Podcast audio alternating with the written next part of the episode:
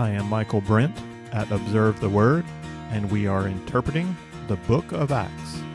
Our text is Acts 15:22 through 16:5. The Jerusalem Council of 59 AD convened in response to a serious threat to the first question of covenant. The challenge was an internal one. It had to do with the application of Old Covenant law to New Covenant believers. And since many Jewish believers continued to keep the major Old Covenant requirements as a matter of cultural heritage, the focus of the challenge was on Gentiles and those who witnessed to Gentiles. Conservative Jewish Christians visiting the church in Antioch, a base of Christian outreach, made this claim Unless you are circumcised according to the custom of Moses, you cannot be saved. That's a first question claim. It has to do with our justification before God. What makes me acceptable or righteous enough to be in a covenant relationship with holy God? Paul and Barnabas became indignant at this addition to the gospel of grace. Luke's report of the council has Peter giving refutation to that claim. Now, therefore, why do you put God to the test by placing upon the neck of the disciples a yoke which neither our fathers nor we have been able to bear? But we believe that we are saved through the grace of the Lord Jesus in the same way as they also are. Peter and Paul are in agreement that to be saved by the grace of the Lord Jesus means that no other requirements can be tacked on to grace. James the elder goes on to back them up with a quotation from Amos that includes short references to Jeremiah and Isaiah. Essentially, he's saying the prophets agree. Gentiles are accepted as Gentiles, they don't have to become Jews. One of the really new things about the new covenant is that the people of God are no longer taken out from among the nations and included into the one specific ethnic group Israel. Now, the people of God are made up of believers from all the various ethnic groups, whether Lycaonian, Persian or Roman, Libyan or Egyptian, Han, Zulu, Polish, Irish, Korean, Bengali, all are accepted into the new covenant family through faith in Jesus Christ. Old covenant law produced an ethnic people of God with a shared culture. The new covenant produces a spiritually renewed people of God full of ethnic diversity. Ethnic identity is retained in John's vision of heaven, Revelation 7 9 to 10. A great multitude, which no one could count, from every nation and all tribes and peoples and tongues, standing before the throne and before the Lamb, clothed in white robes, and palm branches were in their hands. And they cry out with a loud voice, saying, Salvation to our God who sits on the throne and to the Lamb the apostles and elders in Jerusalem agree that Jew and Gentile are saved through grace by faith. And then James goes on to make this suggestion Therefore, it is my judgment that we do not trouble those who are turning to God from among the Gentiles, but that we write to them that they abstain from things contaminated by idols, and from fornication, and from what is strangled, and from blood. For Moses from ancient generations has in every city those who preach him, since he is read in the synagogues every Sabbath.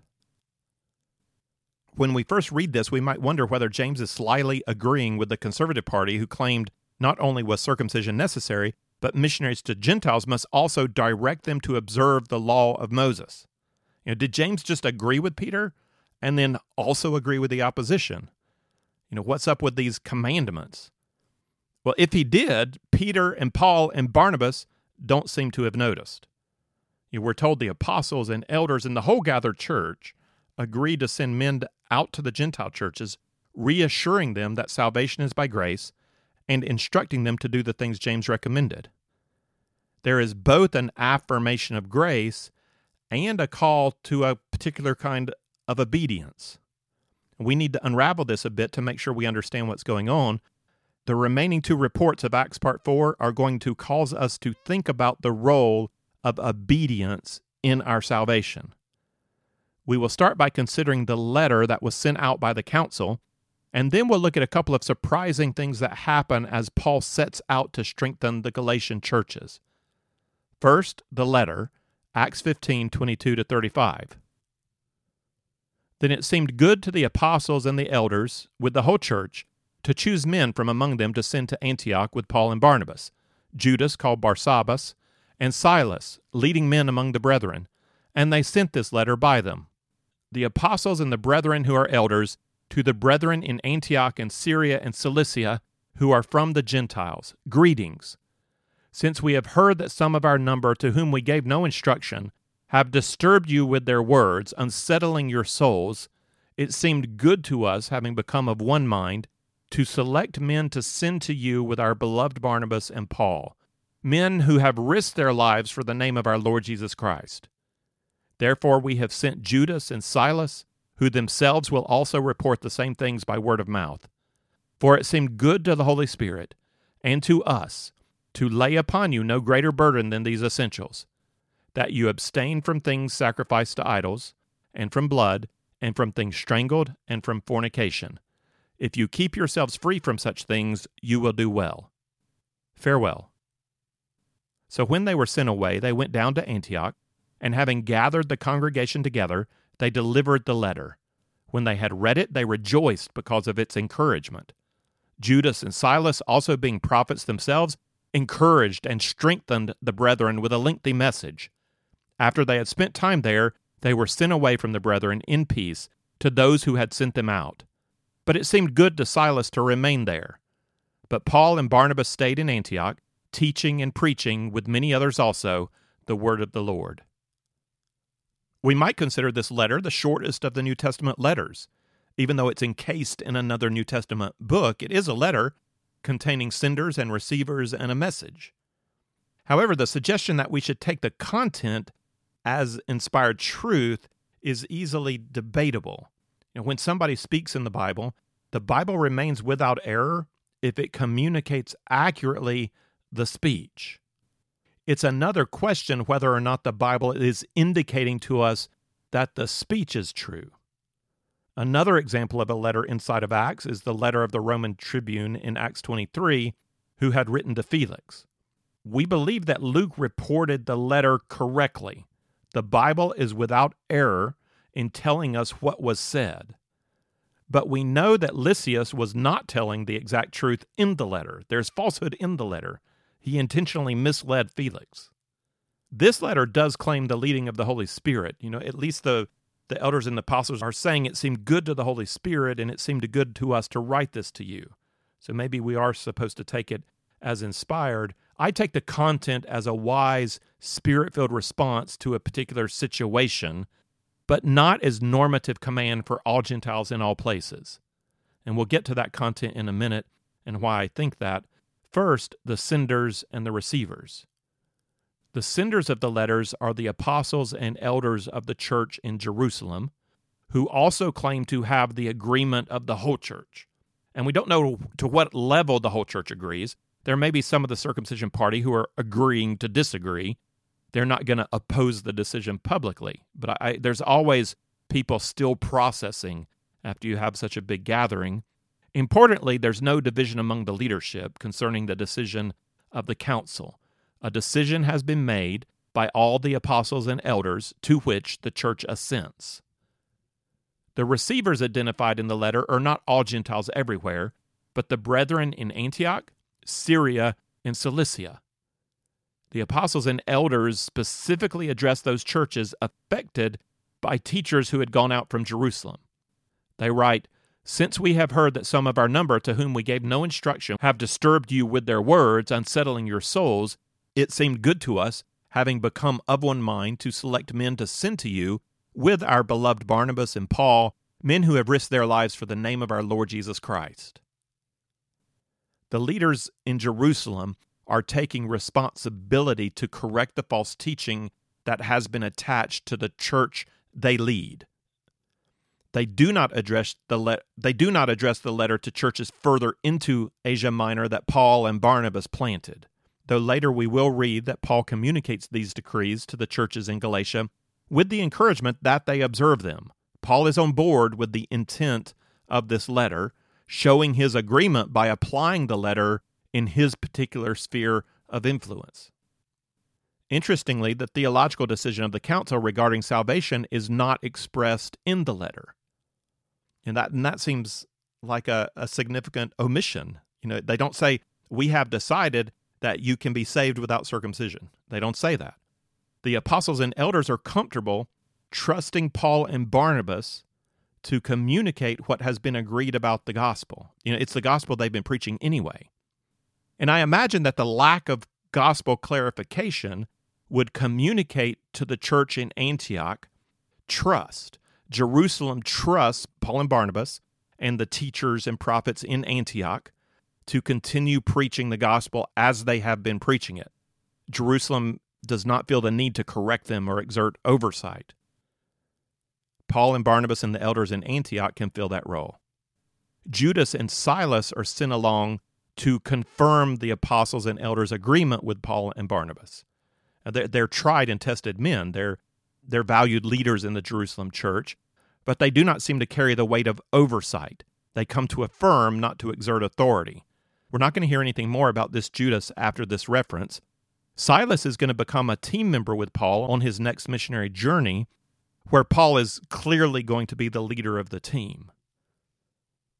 So, what are these decrees that Paul has agreed to tell Gentiles to obey? For it seemed good to the Holy Spirit and to us to lay upon you no greater burden than these essentials that you abstain from things sacrificed to idols, and from blood, and from things strangled, and from fornication. If you keep yourself free from such things, you will do well. Farewell. Know, what stands out to me first is what James did not suggest. You know, what is missing to this list? What is he not encouraging? Circumcision, food laws, ceremonial cleansing, Sabbath observance. None of the major markers of Old Covenant law are included in the list. And that's curious. And that affirms the most critical question about this list. You know, is this a backhanded way of, of, agreeing with the circumcision party that Gentiles must observe the law of Moses in order to be saved? No, or at least no good Jew would think that. No good Jew would read this list and think that this is a summary of the law. And what they would see immediately is what is not there, especially that circumcision is left off. And recognizing what is left off helps us answer the most critical question about James' list. The most critical question is whether James' instructions are intended as an answer to the first question of covenant how am I declared righteous before God or acceptable to God? Or as an answer to the second question of covenant how then shall I live? You know, what are we talking about? First question or second question? The council affirmed the gospel answer to the first question. By grace through faith, you are declared righteous, made acceptable. This is not a first question issue. This is a second question issue. James is considering the question knowing we are made acceptable by grace, how then shall we live? Know, what instructions do the apostles and elders have for new Gentile believers to help them answer that question how should we live? And they tell them abstain from things sacrificed to idols, and from blood, and from things strangled, and from fornication, if you keep yourself free from such things, you will do well. Now, notice this is not at all intended as a full answer to the question, How shall we then live? There's a lot more instruction to give. You know, we're supposed to go and make disciples, teaching them everything that Jesus has taught us. If we want instruction, commandment, stipulations, we've got the whole Sermon on the Mount in Matthew 5 through 8. Uh, you can go to Romans 12 through 15, and you know it's command after command after command. Ephesians 4 through 6. There's a whole lot more than these four commandments from James. You know, read the letter of James. He's got a lot more to say himself about the practical issue of how then ought Christians live. James is not trying at all to cover the whole second question here. He's not saying if you only do these things, you'll have the Christian life covered. He is saying, in regard to this issue of Jew Gentile relationships that we are addressing right now, if you do these four things, you will do well. So we ask, why these things?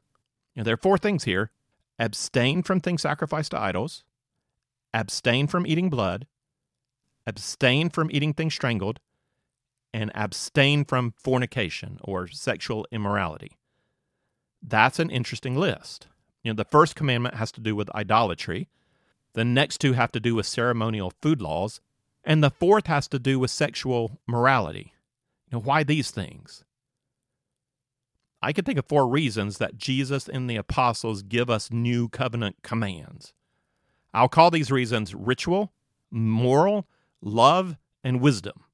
These are not absolute categories. There will be overlap. Still, these categories identify four principles for us to consider. First is ritual. If God tells us to perform a ritual, then we ought to do it because God told us to do it. And ritual doesn't save us, ritual reminds us of truth in an experiential way. Two new covenant rituals commanded by God are baptism and the Lord's Supper. This category is seriously reduced in the new covenant when we compare it to the old. Our second option for why a commandment might be given is moral. The Old Covenant call of Leviticus 19 to be holy as God is holy continues on into the New Covenant. God's will for us is to live in goodness. Abundant life is experienced by living a life of love and integrity and uprightness. We reflect God when we live as His image in the world. We were created to do this, to be His image, to be holy as He is holy. I do not obey the moral commands of the Old Testament as an obligation to the Old Covenant, because I'm not under Old Covenant. I obey the moral commands revealed in the Old and the New Testament as one under New Covenant who has an obligation to the Spirit indwelling in me to live according to who I have been created in Christ Jesus. God's moral character does not change, and that's why the moral commands of the New Covenant line up perfectly with the moral commands of the Old.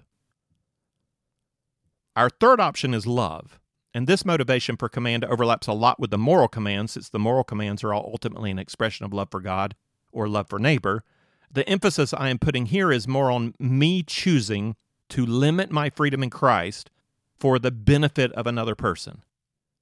It may not be immoral to drink wine under certain circumstances, but if my drinking a glass of wine causes my brother to stumble, then I might choose out of love for my brother to refrain. Now, this is Paul's discussion about accepting one another in Romans 14. And as he says before that in Romans 13 8, owe nothing to anyone except to love one another, for he who loves his neighbor has fulfilled the law. So, reining in my freedom for the sake of showing loving concern for someone else is a motive for new covenant command. Our fourth option is wisdom. And again, there's overlap with what is moral and what is loving. And yet, this is another helpful perspective. We might say, I'm free to do this in the gospel, and I'm not hurting anybody, so it's not unloving. But is it the wise thing to do? You know, it's not immoral, it's not unloving, but is it wise? And in this, we consider the consequences of our actions on ourselves. You know, how is this going to affect me and on other people? for example, it would be unwise if nobody's around, it would be unwise for me to drink even one glass of wine at dinner if I'm a recovering alcoholic. So e- even though I, I, might be free, there's nothing particularly sinful against one glass of wine. Um, so it's maybe not clearly immoral. It's maybe not unloving because I'm by myself, um, but it's not wise. These four principles help us think about different motivations behind New Covenant instruction.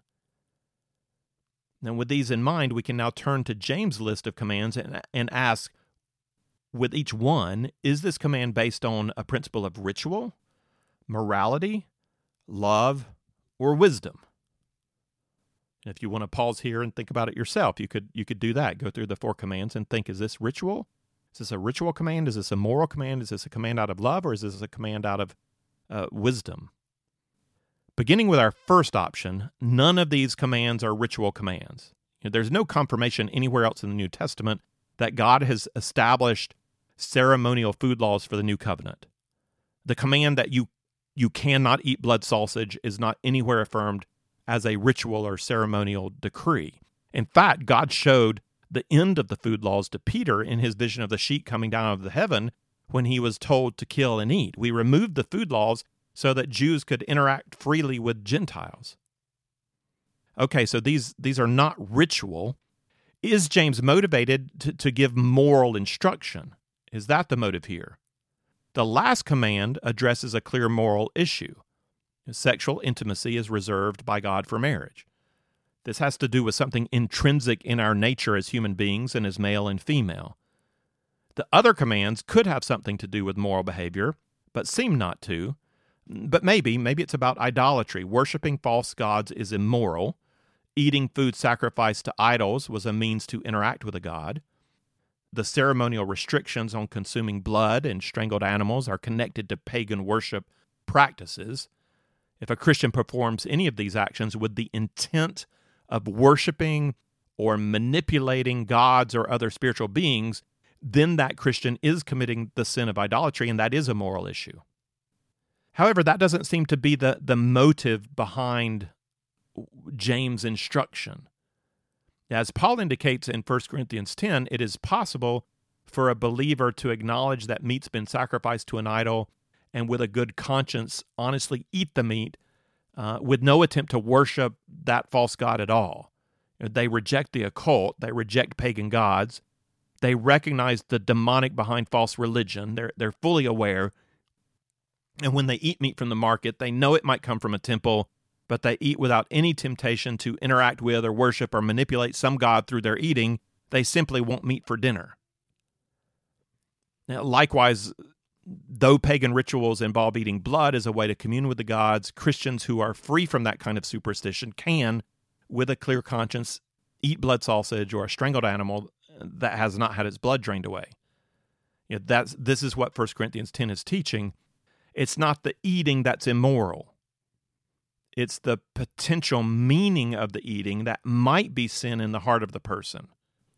So these commands could have to do with the immorality of idolatry or not. It depends on the heart of the one eating.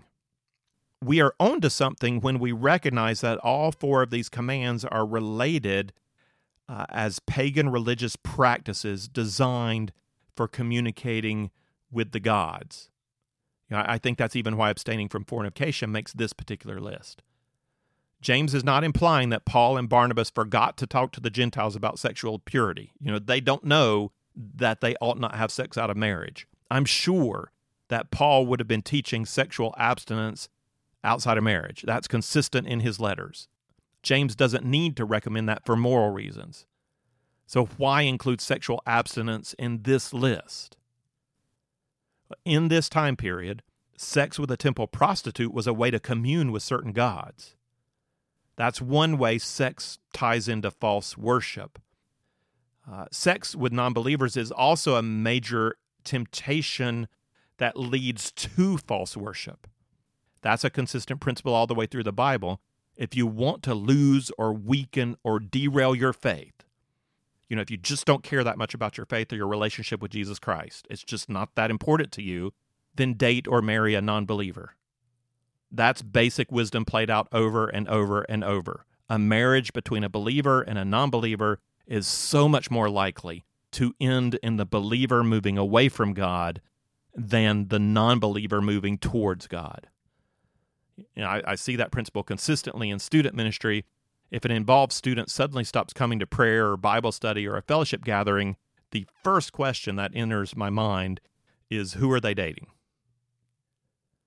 Who we worship affects our behavior, and how we behave affects our worship. This is preeminently true in the area of sex. Your behavior will change who you worship or your view of who, who you worship. There may be no other area of life that we are more likely to come up with a new theological perspective on God or the gods to justify our behavior than the sexual area of life. And we have one view of God when we're not dating, but when we start dating, we start shifting and questioning and trying to to go as far as possible and to justify our actions. And that's why idolatry and sexuality are addressed together in the holiness code of Leviticus 18 to 20 and in Paul's indictment of the pagan worldview in Romans 1 18 to 32, because sexuality has a special connection to false belief. Recognizing the connection of all four of these commands to worship practices in the Gentile world points us in the right direction to understand what these commands are all about. I've said the commands are not motivated by New Covenant ritual and not by moral instruction. So, what is the motive for the commands? Well, we have two more options. They're either motivated to show love for others or to exercise wisdom for oneself or one's community. I believe both are in mind here love and wisdom. When James first suggested his list in 1520, he made two comments that gave context. He said, It is my judgment that we do not trouble the Gentiles. You know, he didn't say we need to make sure the Gentiles get correct teaching about the moral life. He didn't say it's my judgment that we, we create this whole list of things that will guide the Gentiles in how they should behave. He said, let's not trouble them. James believes he is suggesting something that will not be a big burden. He doesn't want to make a big long list of rules for the Gentiles to follow. So, what is he thinking? He goes on to add in verse 21 For Moses from ancient generations has in every city those who preach him, since he is read in the synagogues every Sabbath. Why does that matter? It matters because of relationships. It matters because of witness. The witness of believing Gentiles, believing Gentiles who want to give witness to non believing Jews or, or to, to God-fearers who haven't believed in Jesus, or, or to other Gentiles who have some knowledge of, of, of Moses because Moses is, is preached. These commands will help with that witness. And it's also important for relationship of believing Gentiles with believing Jews. I think James is saying you will do well to avoid these things uh, because these things, with their association to pagan ritual, are especially abhorrent to Jews everywhere. And if you will, just on these things, if you will limit your own freedom by avoiding them, you will help your brothers and sisters who are Jews and you will enhance your witness to, to other Jews and, and to people who are, are aware of Jewish teaching. And by this, you are loving them. And similarly, Paul explains his heart desire for limiting his freedom this way in 1 Corinthians 10 31 to 33. Whether then you eat or drink or whatever you do, do all to the glory of God. Give no offense either to Jews or to Greeks or to the church of God just as I also please all men in all things, not seeking my own profit, but the profit of many, so that they may be saved. Limiting freedom for the well being of others, for the potential salvation of others, is an act of love. Why? So that some may be saved. Morally, you may be free to eat meat sacrificed to an idol, or eat an animal killed by strangling. If you are in no way tempted to worship a false God through those acts, it's not immoral for you to do so, but it may not be loving. The mature Christian limits his or her freedom on occasion out of love. I believe there's also a principle of wisdom at work here in James' advice. The new covenant does not demand of ethnic groups that they do away with their cultural habits and practices in order to enter the kingdom of God. The new covenant does call all people everywhere to yield to a new spiritual identity in Christ. A predominantly animistic or Hindu or Muslim or Jewish culture may celebrate certain practices that are quite neutral. It's not a bad thing to pray five times a day. You don't have to be Muslim to pray five times a day. And if you're a Muslim who believes in Jesus Christ, you can keep going praying five times a day. The content of your prayer is going to shift, but the cultural practice can stay the same. It's not a bad thing to not work on the Sabbath. It's it's actually a pretty good practice to not work on the Sabbath, um, even if you want to shift Sabbath to Sunday. It's not a bad thing to remember ancestors who have died, to have have this respect for those who have gone before us. And yet there is a fuzzy border between neutral customs and practices that maintain our former spiritual and religious identity. This gets a bit tricky. As a worshiper of Jesus, can I enter a mosque while Muslims are praying? That's an interesting question, and you may say yes or you may say no. Can I pray that Muhammad is God's prophet? Absolutely not. That may have been my former identity, and it's quite natural prayer to me, but even if I feel drawn to it, I have to set that aside and say, that is not of Christ. That is no longer who I am, even if it's very important in my home culture. You know, that's similar to a Roman Catholic who will not stop praying to Mary. You may explain to me that you're not worshiping, you're just asking for intercession like you would ask your own mother. My question would then be Can you stop praying to Mary? Is this a, an issue of religious identity to you?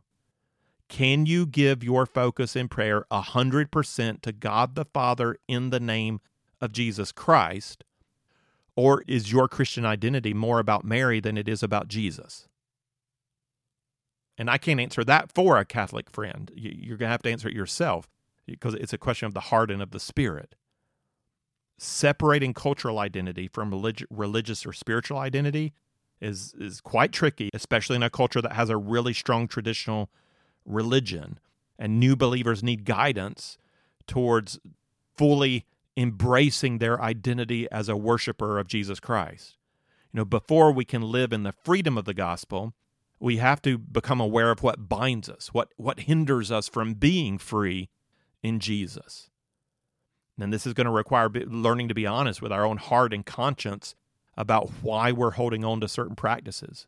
It is wise to make a clear cut and just to step away from traditional religious practices that are not biblical in order that we might learn to live in our new identity in Christ. And James' commands are urging Gentiles to do that. Step away from the sacrifice meat on feast day. Yeah, it's a, it's a great opportunity to go and get some free meat or some cheap meat, but let, let's step away till you become comfortable in your conscience that you don't believe you're worshiping or showing honor to a God by eating that meat. Um, step step away from blood. Uh, bl- blood is is has, is magical in most pagan religions. It um, has strong spiritual overtones. If you have any, any symbolism of blood, you want to have it when you take the wine and and the bread of the, the Lord's Supper. So let's let's limit ourselves to that to symbolic blood. It's really wine. It's not blood. And and maybe you'll be free later to go and to eat things strangled or, or to eat whatever. But step away. That's wisdom.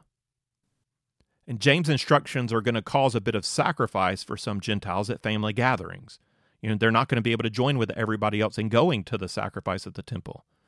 You know, they're going to have to pass up certain foods. They're going to offend mom or offend an uncle or two and, and they're going they're reminded clearly that temple prostitution is out, so no late night trips back to the temple with the cousins. You know, this is wisdom. This is recognition that it takes some time to free our hearts from the rituals and practices of our religious culture. We need to make a clear cut. We need to become grounded in our identity in Christ. Our hearts need to be truly free in order to practice the freedom that is possible in the gospel. If new Gentile believers will do these things instructed by James, they will do well. They will do well in their love for others, and they will do well in guarding their own hearts from the temptation to fall back into the spiritual identity of their culture. The effect of the letter is telling. Paul and Barnabas uh, arrive back in Antioch, and Luke writes, having gathered the congregation together, they delivered the letter. When they had read it, they rejoiced because of its encouragement. You know, we might think, oh, wow, this is a big burden to put on the, the, the Gentiles. They didn't think so. You know, two big questions were on the minds of the believers in Antioch. Are the leaders in Jerusalem adding some requirement, like circumcision, to the gospel? The answer no. The first question of the covenant is clear. You are justified by grace through faith in Jesus Christ. Amen. You know, rejoice. Next question Are the leaders in Jerusalem advocating that Gentile believers keep the Mosaic law as part of living the Christian life? The answer no. The second question of covenant does not demand a return to the old way of the written code of Moses. You don't have to be circumcised, you can keep eating shrimp. Hallelujah. This is good news. We rejoice. The commands James did recommend come out of love for brothers and sisters in Christ and out of wisdom to separate from the old spiritual identity. So we see the report by Luke that the Gentiles in Antioch were glad to do these things. They rejoiced that the gospel was not compromised, and that they were given practical wisdom to help build unity in the body. Luke wraps up part 4 of Acts with a report of Paul taking this letter with him and returning to strengthen the churches of Galatia. And this report contains two very surprising events. We'll go over it kind of quickly. I'll, address the two surprises one after the other. The first surprise is in Acts 15 36 to 41. So, as Paul and Barnabas set out with this message of love and wisdom for the churches, They are unable to even get started because of a sharp disagreement that arises between them. Acts 15 36 to 41. After some days, Paul said to Barnabas, Let's return and visit the brethren in every city in which we proclaim the word of the Lord and see how they are. Barnabas wanted to take John, called Mark, along with them also. But Paul kept insisting that they should not take him along, who had deserted them in Pamphylia and had not gone with them to the work. And there occurred such a sharp disagreement that they separated from one another. And Barnabas took Mark with him and sailed away to Cyprus, and Paul chose Silas and left, being committed by the brethren to the grace of the Lord. And he was traveling through Syria and Cilicia, strengthening the churches. What do we say about this? I could launch into a, a whole sermon here about conflict among missionaries. I certainly have a lot of stories I could tell, both from personal experience and secondhand, and a number of those stories are my fault. You know, I started the conflict. As important as that discussion is, I'll stay in the context of this chapter and keep my comments brief. The text doesn't tell us a lot. Paul is ready to return and strengthen the brothers and sisters in all the churches he and Barnabas had planted together. It was very important to Barnabas that they take John Mark along. It was very important to Paul that they don't take John Mark along. Luke reports Mark's turning back during the first missionary journey as desertion. That's a strongly negative word. As we said in a previous lesson, we don't know why he turned back exactly. We don't know if it was theological difference or personality difference or a character weakness. Uh, we can only assume from the word desertion that Mark was obligated to go on, and without the blessing of Paul or Barnabas, he left. At that point, the workload that Mark would have carried fell onto Paul and Barnabas. They also lost the opportunity of mentoring a young man, an opportunity which could easily have gone to someone else if Mark hadn't accepted the invitation in the first place. Barnabas is convinced that Mark is ready for a second chance. And if tradition is correct in identifying this Mark with the writer of the Gospel of Mark, then Barnabas seems to have made a good choice. You know, on the other hand, the success of Paul's future missionary journeys and the ongoing participation of Silas suggests that Paul is choosing correctly. And the text tells us the brethren commend him to the grace of the Lord. By personality, I'm more likely to do what Barnabas did and offer a second chance. By experience, I've come to appreciate the wisdom of Paul. You know, Paul's not saying here that Mark is not forgiven or that Mark should not have a role in the church. Paul is saying that he is not ready as a leader to risk the outcome of this missionary journey on Mark. He doesn't yet trust the character of Mark. Now, regarding the question who is right, I'm not sure there's a correct answer. It's possible that Paul, in his single mindedness, makes a mistake here. It's possible that Barnabas, in his compassion, makes an unwise decision. The text doesn't indicate either of those things. It's also possible that two leaders with different gifts come to a disagreement that results, by the Spirit's leading, in the two leaders moving on in two different directions. There may not be one who is right and one who is wrong in the eventual decision to separate. That might be the right decision. Rightness and wrongness may apply more to how they handle their conflict, how they treat each other that the text doesn't tell us. I have seen more than once two strong leaders in disagreement label each other in such a way that they can't back down and they can't support the fact that the other leader is making a different decision. You know, they've said things like, You're not biblical, or You're not following the Spirit, You're being unleavened, you have no compassion.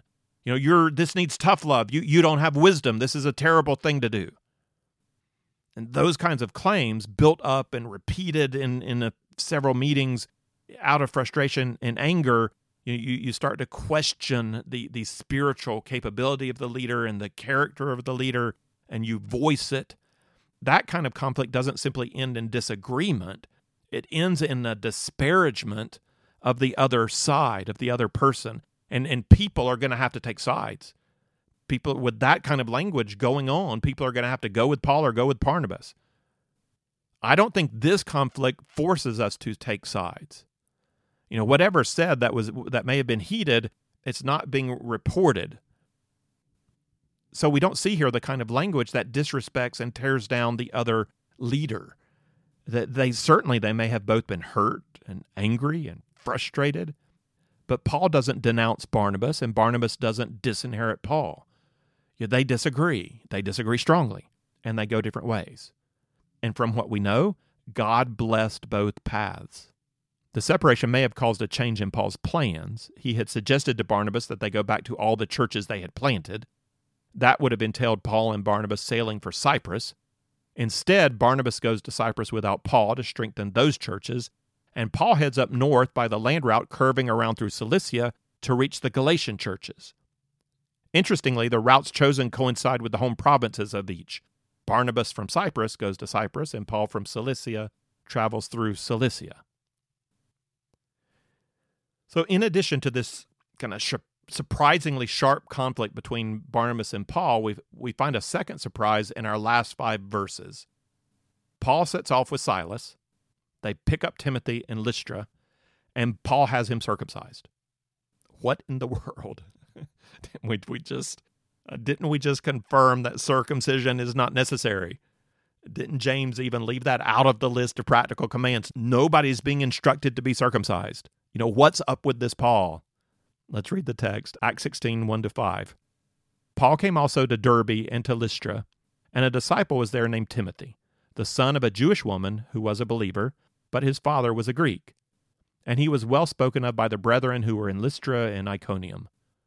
Paul wanted this man to go with him, and he took him and circumcised him because of the Jews who were in those parts, for they all knew that his father was a Greek.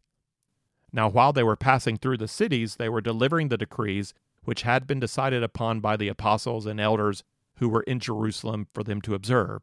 So the churches were being strengthened in the faith and were increasing in number daily. Luke continues his pattern of overlapping the major parts of Acts.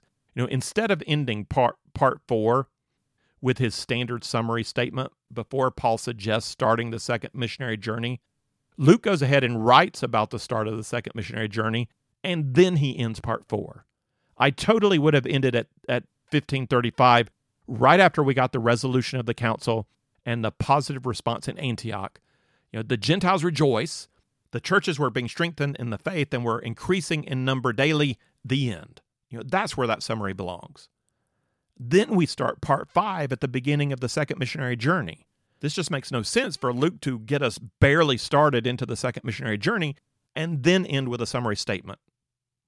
Actually, when we take a closer look, it does make sense.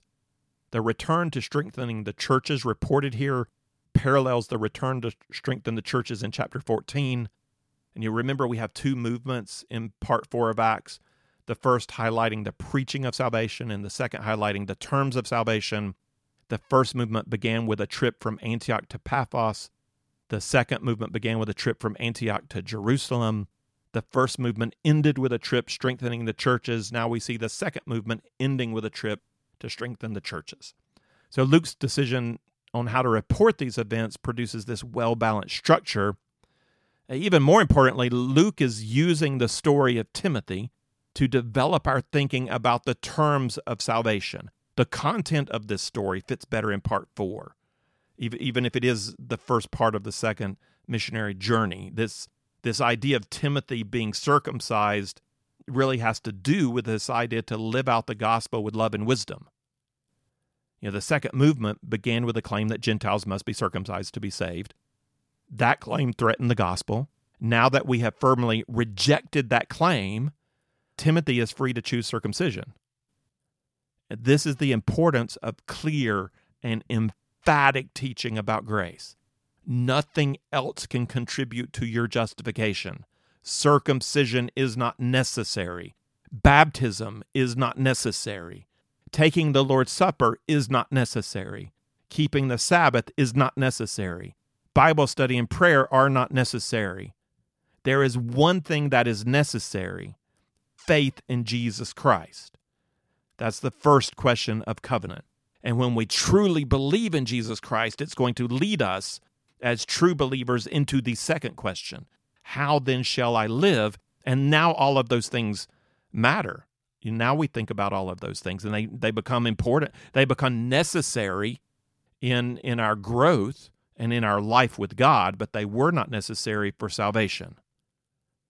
So when we, we establish that it's it's only by faith in Jesus Christ, we can then enter into the challenge, the struggle, the messiness of the second question of covenant.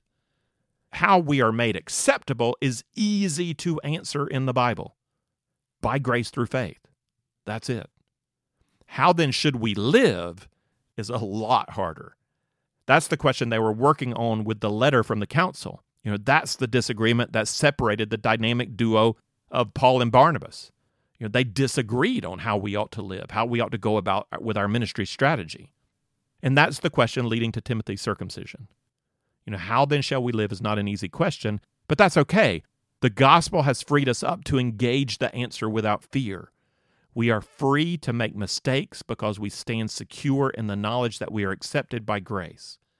Not we, we don't stand safe by getting everything right. We are safe in his love and we can strive to live for him, learning as we go. To be circumcised or not to be circumcised is now about love and wisdom. And in some situation, you would say, most situations, you'd say, no, it's n- no point. But there may be a case where it's the loving thing to do, or it's the wise thing to do. And Paul has reasoned this way. People knew that Timothy's mother was Jewish, and they knew that his father was Greek. That's available knowledge around southern Galatia. And somebody's going to find out that Paul has a Jewish traveling companion who was not circumcised because of his Gentile father. To avoid one more reason for opposition from Jews, Paul has Timothy circumcised. This is not at all an issue of salvation. This is an issue of love and wisdom in the life of someone who aspires to a ministry calling. And full time Christian service is a, a higher calling, there's a higher standard not that people in full time Christian service are, are more spiritual, but people are watching and you're representing Christ in a particular way. Mark didn't get this. Uh, and he turned back and deserted on his first missionary journey. It was going to be a tough lesson for Mark. He got it later. Uh, Timothy seems to have got it here. He accepts Paul's wisdom. He wants to join the team, so he is circumcised out of a desire to minister effectively, to make a difference. I will be circumcised if it will help me to make a difference. Timothy is willing to give up his freedom to not be circumcised in order to help draw other people closer to the cross. So the churches were being strengthened in the faith and were increasing in number daily. End of part four. If you would like the text of this lesson with some reflection questions, or if you'd like to see some overview charts that go along with our study of the book of Acts, then check out our resource page at observetheword.com. You can also find there our previous series on the book of Romans, the Pentateuch, and the Gospel of John.